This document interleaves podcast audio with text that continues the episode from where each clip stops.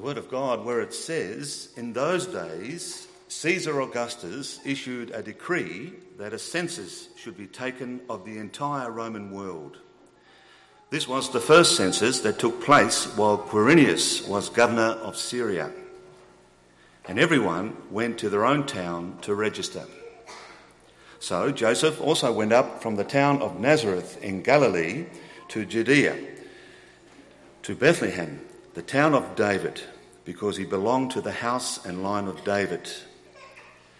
He went there to register with Mary, who was pledged to be married to him and was expecting a child. While they were there, the time came for the baby to be born, and she gave birth to her firstborn, a son. She wrapped him in cloths and placed him in a manger because there was no guest room available for them. And there were shepherds living out in the fields nearby, keeping watch over their flocks at night. An angel of the Lord appeared to them, and the glory of the Lord shone around them, and they were terrified. But the angel said to them, Do not be afraid. I bring you good news that will cause great joy for all the people. Today, in the town of David, a Saviour has been born to you. He is the Messiah, the Lord. This will be a sign to you. You will find a baby wrapped in cloths and lying in a manger. Suddenly, a great company of heavenly hosts appeared with the angel, praising God and saying, Glory to God in the highest heaven and on earth peace to those on whom his favour rests. When the angels had left them and gone into heaven, the shepherds said to one another, Let's go to Bethlehem and see this thing, what has happened, which the Lord has told us about. So they hurried off and found Mary and Joseph and the baby who was lying in the manger. When they had seen him, they spread the word concerning what they had been told about him, about this child. And all who heard it were amazed at what the shepherds said to them. But Mary treasured up all these things and pondered them in her heart. The shepherds returned, glorifying and praising God for all the things they had heard and seen, which were just as they had been told. Can I invite Pastor Fred?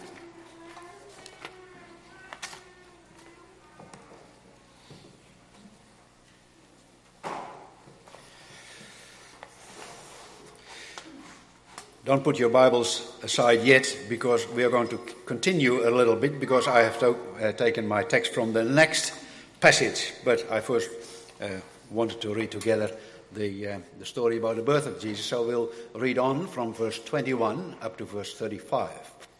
On the eighth day, when it was time to circumcise the child, he was named Jesus, the name the angel had given him before he was conceived. When the time came, for the purification rites required by the law of Moses, Joseph and Mary took him to Jerusalem to present him to the Lord. As it's written in the law of the Lord, every firstborn male is to be consecrated to the Lord and to offer sacrifice in keeping with what is said in the law of the Lord a pair of doves or two young pigeons. Now there was a man in Jerusalem called Simeon who was righteous and devout. He was waiting for the consolation of Israel, and the Holy Spirit was on him. It had been revealed to him by the Holy Spirit that he would not die before he had seen the Lord's Messiah. Moved by the Spirit, he went into the temple courts.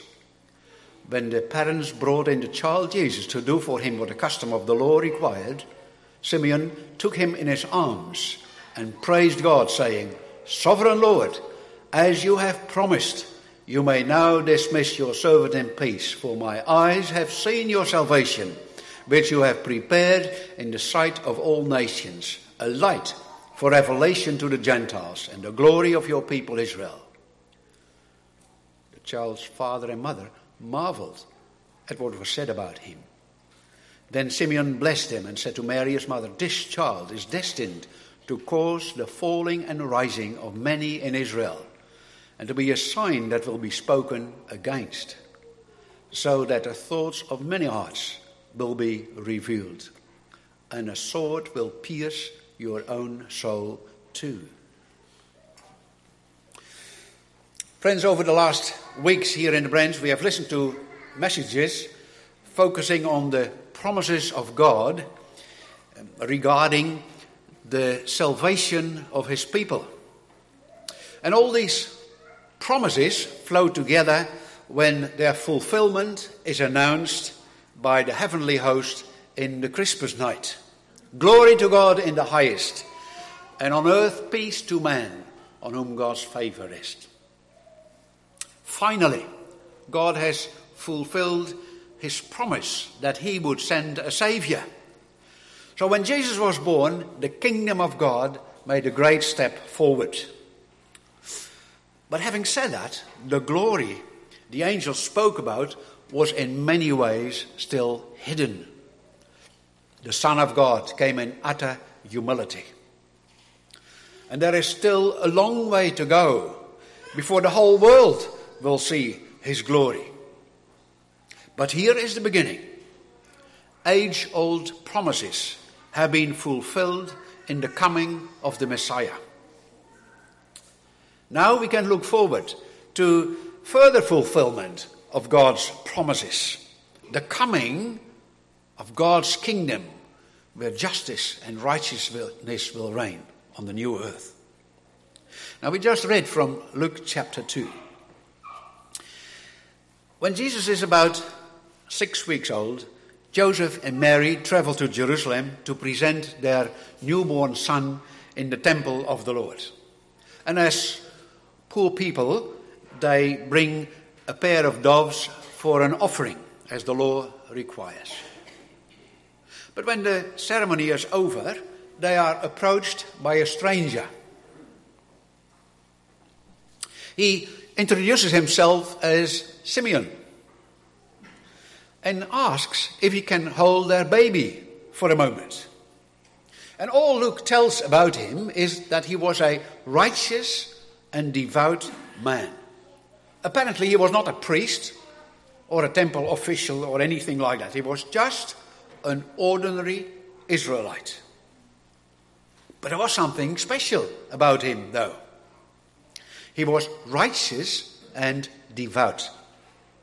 That means he was a true believer who fully placed his trust in the Lord and lived a life of dedication to the Lord and his coming kingdom.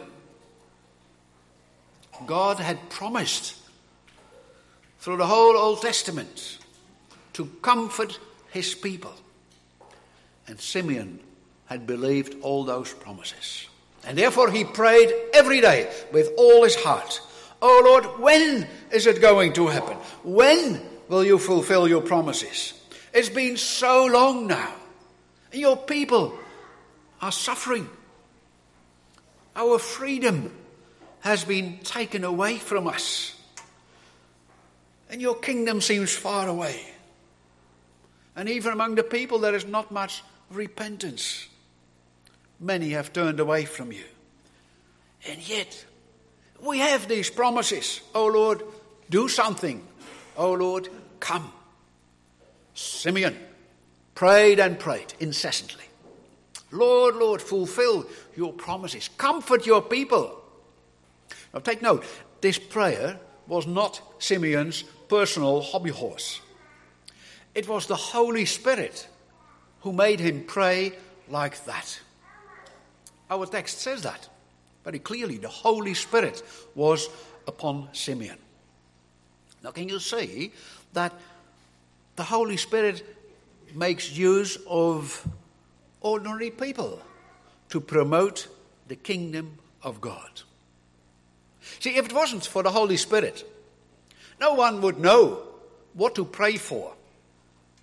People might spontaneously pray for all kind of needs and say, "Oh God, help us.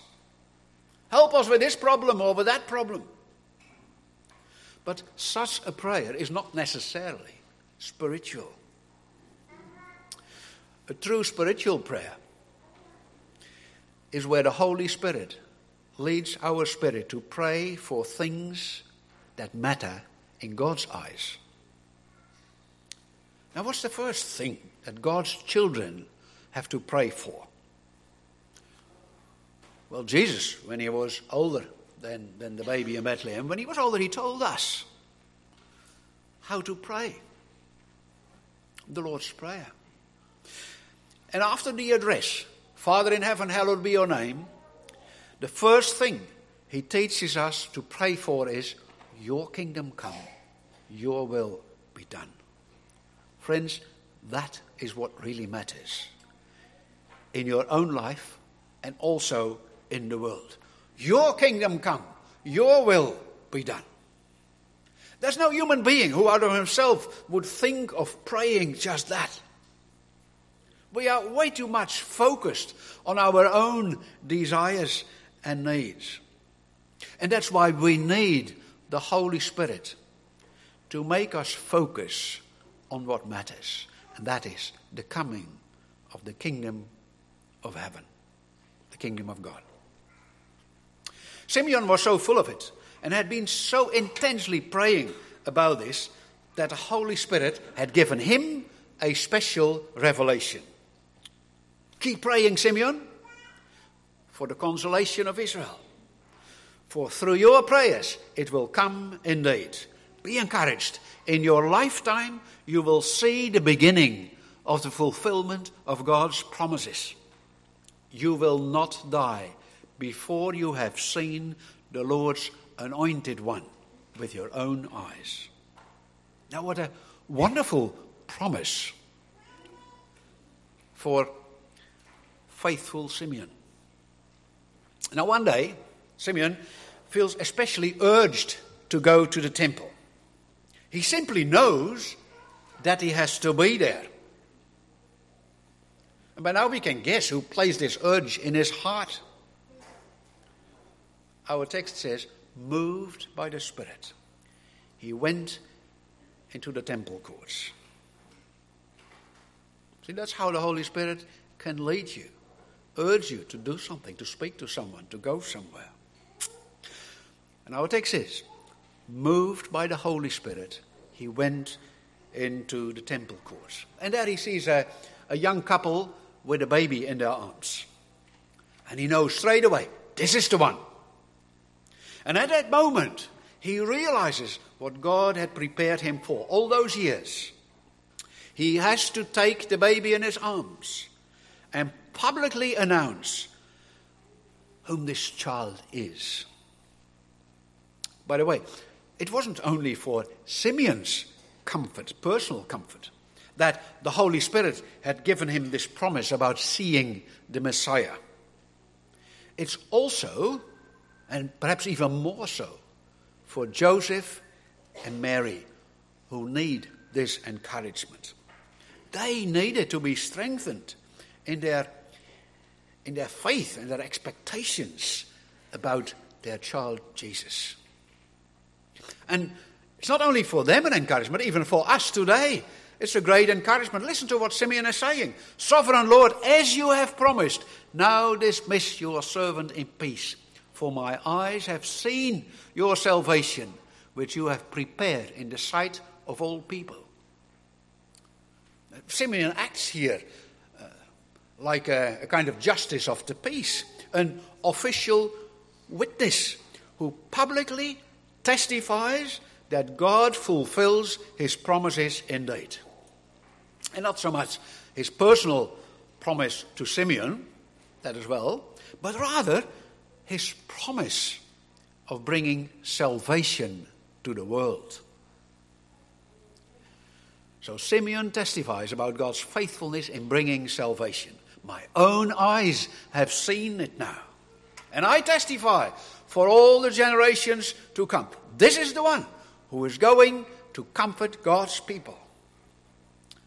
And with God's people, Simeon not only thinks of the people of Israel, they were indeed the first ones to know the Almighty God. They were the first ones to hear the gospel. And they were God's instrument in bringing the Messiah to this world. But God had planned to extend his kingdom to the whole world. This newborn child with the name of, name of Jesus will be the light for the Gentiles. And in thankfulness for what Gentiles too receive in Jesus, they will praise the God of Israel like we do. And speaking about these things, bringing this great perspective in the presence of Joseph and Mary, that is the task of Simeon. He has spent his life praying for the coming of the King of the kingdom of heaven. But now that he has shared his testimony, he feels he can retire. He doesn't mind to die now. He doesn't need to see more because he has seen the beginning of God's fulfillment of his promises. Dismiss your servant in peace. I've done my work.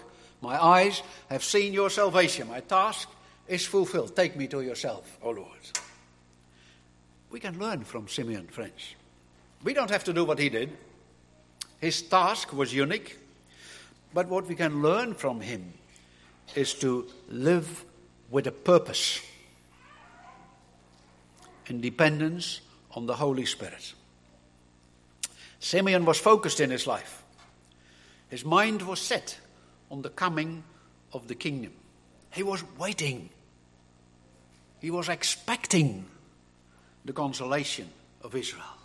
He looked prayerfully forward to the coming of God's kingdom.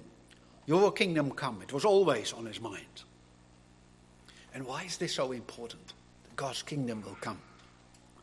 That's because only when God's kingdom come, then his will can be done fully, as in heaven, also on earth. See, we live in a world full of disobedience against the Holy God. And we ourselves are very much part of it.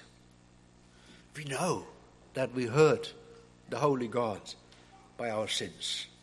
And that is why we look forward and prepare for the final coming of His kingdom in glory. Then all people will bow their knees for Jesus. And all the disobedient people will be removed from the earth. And only those who through grace have become part of God's people will remain to be obedient to Him forever. And then God will receive glory from all the people who live on this wonderful earth. Simeon shares this with the young parents, Joseph and Mary.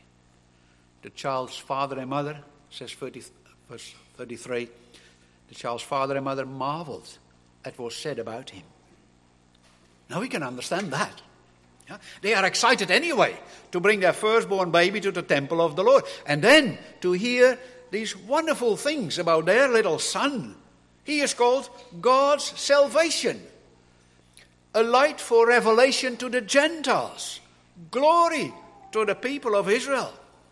Well, if such things are said about your own child, it's no wonder that you marvel, you beam as parents. But then, after Simeon has blessed the three of them, he has a special word for Mary. And it is a word of warning. Not to spoil her joy of the moment, but rather to prepare her for the future. Nothing can take away the glory of this child. But for a long time, this glory will be hidden, and Mary has to brace herself for that. This child is destined to cause the falling and rising of many in Israel and to be a sign that will be spoken against, so that the thoughts of many hearts will be revealed. The gospel of salvation is a wonderful message, but let no one expect that it will conquer the world just like that. Let no one think that the glorious message of the coming kingdom of God will be received by many people. Sin is embedded too deep in the hearts of people. And that's why they will take offense to the gospel. Like in Israel. The people initially loved to listen to Jesus. How exciting! To be witnesses of so many great miracles. And how wonderful his, his sharp criticisms of the religious leaders of the day. But when it came to the crunch, they stumbled over Jesus' teachings and they took offense. They thought he was way too radical and impractical in his teaching. They remembered him saying things like, Be perfect like your heavenly Father is perfect.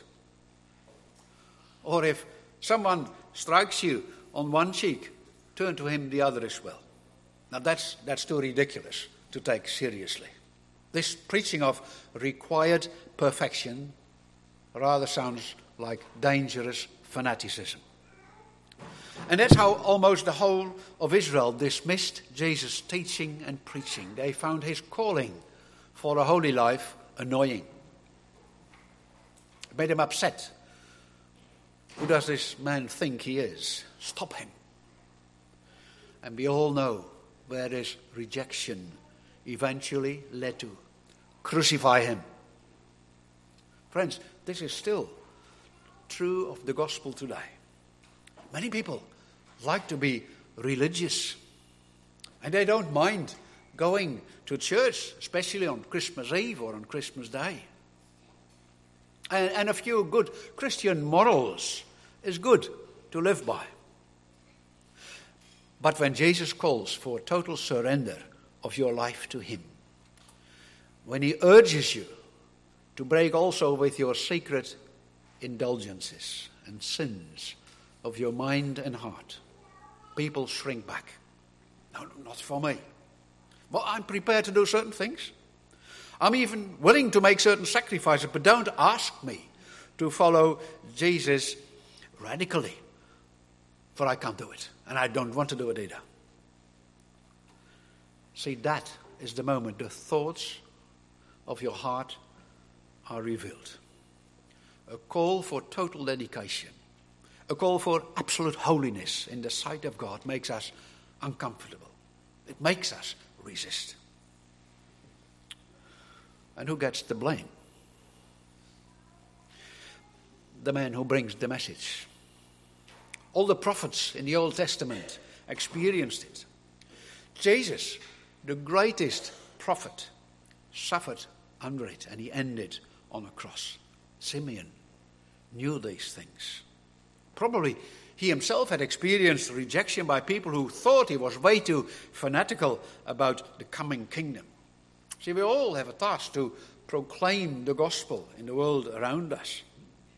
But don't expect that people will just accept it with joy. There is a lot of resistance in the human heart that first need to be overcome. But that's why you have to put in a lot of prayer for the people you like to see saved. Pray that the Holy Spirit, because He's the only one who can do it, pray that the Holy Spirit may break down this resistance in the heart of people. After what Mary had heard and believed about her young son, she had great expectations of him, and quite rightly so. He is the Lord Christ indeed. Simeon has confirmed them in this conviction. But Mary will have her share of suffering. Simeon puts it this way a sword will pierce your soul. That is what happens when you love. Mary loved Jesus. Mary loved the Lord for what he was doing through Jesus. And that is why rejection of Jesus by his own people pierced Mary's soul.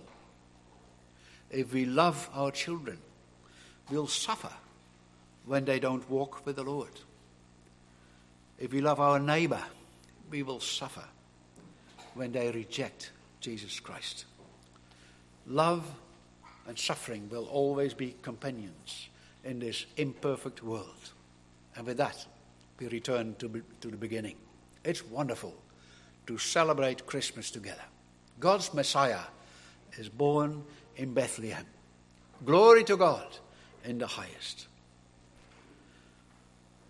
But the ultimate glory doesn't come without suffering. Let's not forget that. Jesus experienced it, you will experience it. But never forget that it's only through suffering that a final glory will be revealed. Don't shun it, but accept it. Or, as Jesus said himself, rejoice in your suffering, for then you know that the kingdom of heaven is yours indeed. Amen. Let's pray. Father in heaven, thank you so much for the coming of our Lord Jesus Christ. Thank you that you have made sure that all the events around that were written down in the scriptures.